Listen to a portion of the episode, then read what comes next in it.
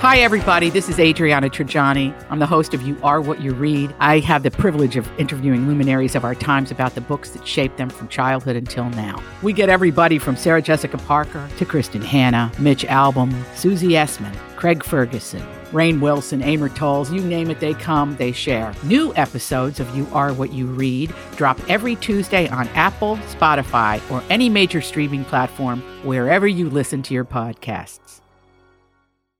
Your morning starts now. It's the Q102 Jeff and Jen podcast brought to you by CVG Airport. Fly healthy through CVG. For more information, go to CVG Airport backslash fly healthy. Moa this morning. Jason Momoa. Who doesn't love Jason Momoa, right? And he is about as close to a real life Aquaman as we're ever going to get, and the United Nations knows it. He was named the UN Environment Program's advocate for life below water at the UN Ocean Conference in Portugal.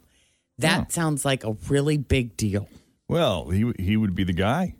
He mm-hmm. said, For me, the ocean is an ancient teacher, a guide, and a muse. It is also existential. Without a healthy ocean, life on our planet as we know it would not exist. He's With- right. With this designation, I hope to continue my own journey to protect and conserve the ocean and all living things on our beautiful blue planet for our generation and the generations to come. He kind of looks like a merman, doesn't he? Oh, yeah, with that hair. I mean, even if you didn't know that he was Aquaman or whatever, and you just saw him, he looks like Mm-hmm. he definitely would be around Hawaii. Yep. So his kids joined him for the special ceremony. He is uh, he's actually pretty well known for his efforts to protect our oceans. He celebrated every day of Earth Week last April, offering ways to end and limit single-use plastics. He also has a company called Mananalu, Mananalulu, that sells water in cans, not plastic bottles. Oh. So I love that. Yeah. Yeah, that's cool. Uh, very cool. Meanwhile, there's so there's been a bunch of rumors swirling that Johnny Depp is in fact going to return to the Pirates of the Caribbean franchise. Uh, an Australian site called Pop Tonic claimed an insider at Disney said that Johnny was being offered $301 million to return. Uh, in fact, uh, one of Johnny's representatives heard about it and flat out told NBC News this is made up. Hi, Chase. Not happening. I mean, I think a lot of people would be very excited to see that happen. Well, Johnny did say under oath during his defamation trial that he would not return as Jack Sparrow. Well, if he said it under oath, On the other hand, I bet he would do it for $301 million. yeah, I bet he would too.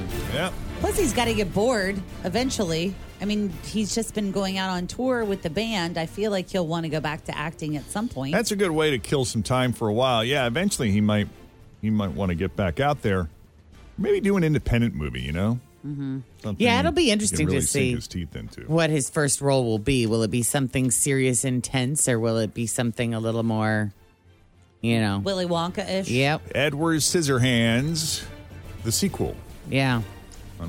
They should try to do something like that. I forget how I the mean, first Top one Gun ended. came back. I don't know either.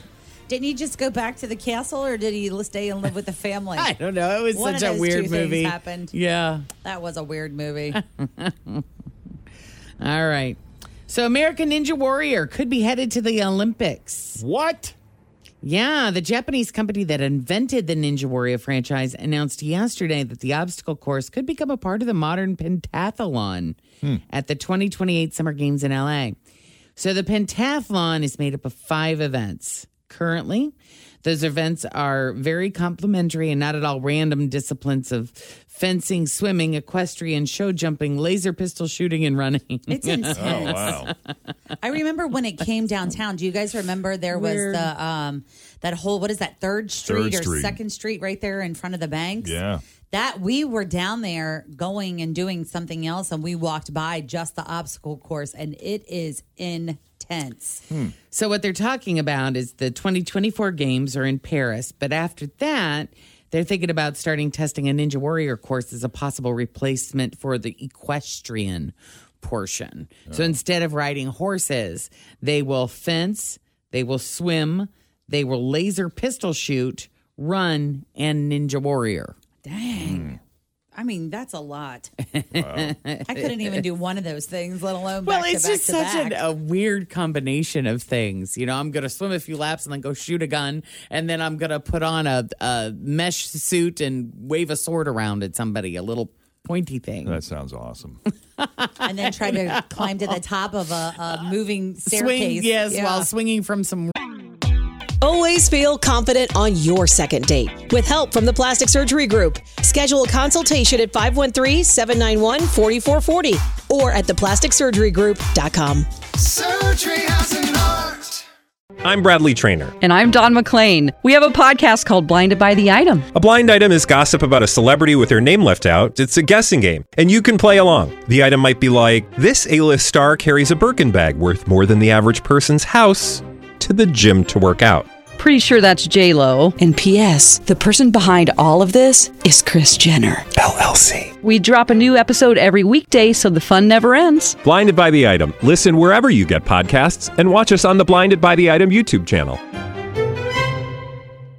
Springs and diving over water. That and- is a pretty big ultimate athlete, though, if you're looking if for you're one. able to do it, right? Well, Johnny Depp may not be going back to the role of Captain Jack Sparrow in the uh, Pirates of the Caribbean franchise, but would Christian Bale entertain the notion of playing Batman again? We'll talk about that. Plus, Sid from Toy Story, villain or normal kid? that and Forrest Gump, Tom Hanks speaking out about that famous bench scene. More e news straight ahead. But first, we check the roads. We got Denise standing by here with your latest Q102 traffic. My house has a new glow. I love my windows. Universal Windows Direct.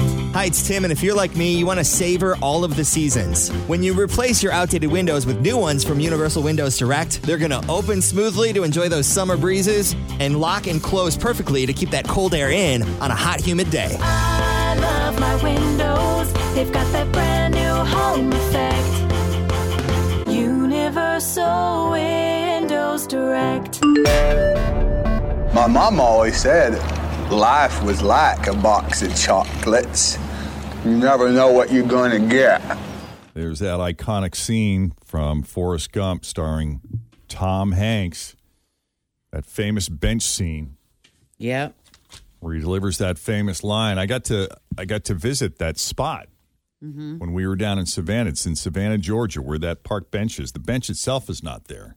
They have the bench inside the train depot now. I don't know if you know that, but there's like at the other end of Savannah where you catch the trolleys. Oh yeah. If you go inside there, they have like a little museum you can pay, and they have the bench in there because I guess everyone wanted to sit on it, Right. and it was kind of getting like messed up. Yeah, So when I was there, it. there was no bench there at all, but they have it marked. Mhm. yeah, they still says, do. you know, this is the official spot. So, yeah, if you're ever in Savannah, Georgia, it's relatively easy to find. But uh, Tom Hanks says that he initially didn't think anyone would really care about that bench scene in Forrest Gump. in Forrest Gump, all the stuff that we shot on the park bench, we were just shooting fodder for a possible narrative piece of it. And I said to Bob, "You're not going to care about this nut sitting on a." You know, what is this? No one knows what's in this thing. I mean, we ended up shooting. It was probably like 13 pages of dialogue that we had to shoot in a day and a half. And but Bob just, I don't know. It's a minefield, Tom. It's a minefield. You never know what people are going to take away from it. And it ends up being, you know, that thing. That's so true, though. You just never know what people are going to connect to. Right. And you love those scenes. Yeah. You know, because he's oh, telling a story. And people are sitting there kind of getting into it and just watching bus after bus pass by because they want to hear more of what he has to say. Mm-hmm. Mm-hmm. Yeah. That's a great movie. That is pretty cool. And the look on his face when he realizes he's a block and a half away from Jenny's house. yeah. and he just gets up. That's the he, he was a running. So, Yep. yep. So if you loved Christian Bale as Batman, he is open to returning as Bruce Wayne, but only under one condition. Christopher Nolan would have to also return as the director. Hmm. Now, he's made it clear that he hasn't been asked, and no one has brought up another sequel. No. But in an interview with Screen Rant, Christian said, In my mind, it would be something if Chris Nolan ever said to himself, you know what, I've got another story to tell. And if he wished to tell that story with me, I'd be in. Huh. Huh. So he also admitted he hasn't seen Robert Pattinson's take on Batman yet, but that he doesn't really watch too many movies. He did say, though, that he's a wonderful actor and that they ran into each other and talked about the role. Yeah. Uh, I guess he said to Robert Pattinson. Oh, good for you. Did you like Robert Pattinson as Batman? Yeah, yeah. You I mean, the whole movie, it is really dark. I mean, it's in Like shot dark. Like it's shot dark, and of course, the tone of it is dark, and Batman is dark, and uh, you don't see very much of Robert Pattinson outside of the Batman uniform. Well, there's a box set of the Christian Bale Batman movies on uh, Blu-ray or whatever, and I guess one of the special features is Christian's original audition for the role. Uh, he read for the part with Amy Adams wearing Val Kilmer's old bat suit. Trouble. Nothing I can't handle. He knows who is at the docks. He won't talk. He'll talk to me. He had decided that Batman needed to have a different voice to Bruce Wayne, that he needed to put on a voice. What was with Falcone at the docks? I don't know, I swear to God. Swear to me. That supported the visual appearance of the character and explained why people don't recognize him from his voice. What in God's name are you? It was pretty, pretty logically thought out. I'm Batman. I'm Batman. He was a good Batman. The voice was annoying, but it was a good bat- Batman. they're so breathy all the time. Battle. All of them. Yeah. Robert Pattinson was a great Batman. oh, good for you. Well, if there's an actual villain in the original Toy Story, uh, it would be the evil, sadistic, toy torturing neighbor kid, Sid. For sure. But what if Sid wasn't really a villain? Like, what if he was just a relatively normal, if kind of bratty child? He was, but he tortured a lot of those toys. That's the challenge. But he that didn't with know they were alive. I mean, isn't that what kids do? I, You know, I used to Barb- pull my Barbies' heads off all the time and cut their hair. He put a pterodactyl Sid. on a baby. I mean, come on.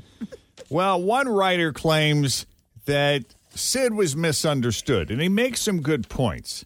Uh, Sid likes to burn, blow up, and break toys, but what kid didn't do stuff like that?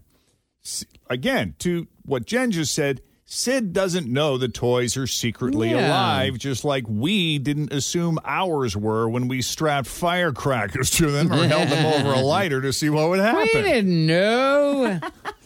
And also, the way he combines the parts from various toys to make new creations Yeah. shows real creativity. Mm-hmm. And that creativity extends to the way he plays with his toys, like when he gets his new rocket and decides to blast Buzz into space.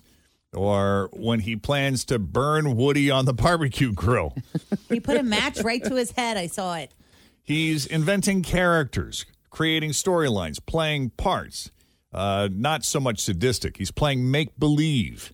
And also, when he gets sad, when Rain ruins his outdoor plans and gets super excited when his when his mom tells him uh, his pop tarts are ready, he's just like a regular kid in that instance. And he tortures his sister just like a regular kid. Well, sure, he's annoying. He's no saint, but is Sid really a villain? And this writer says no. He says he's just a rambunctious kid with an active imagination.